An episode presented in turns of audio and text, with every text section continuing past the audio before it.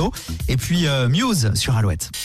Le Zine sur Alouette, l'actu des artistes et groupes locaux avec Mister Vincent. Salut à tous, aujourd'hui The Freaky Buds. Formé en 2018, le Quatuor nantais prend ses racines dans les plus grands classiques du blues électrique en y mêlant des influences plus modernes et résolument rock comme The Black Keys, Royal Blood ou The Dead Weather. Le premier album de The Freaky Buds s'intitule Hard Days Fuzzy Nights et est sorti à l'automne dernier. Composition rutilante, titre rétro entraînant, tous les ingrédients du blues rock y sont présents. Côté concert, vous avez pu les découvrir en première partie de Kokomo Astérolux à Nantes il y a quelques semaines.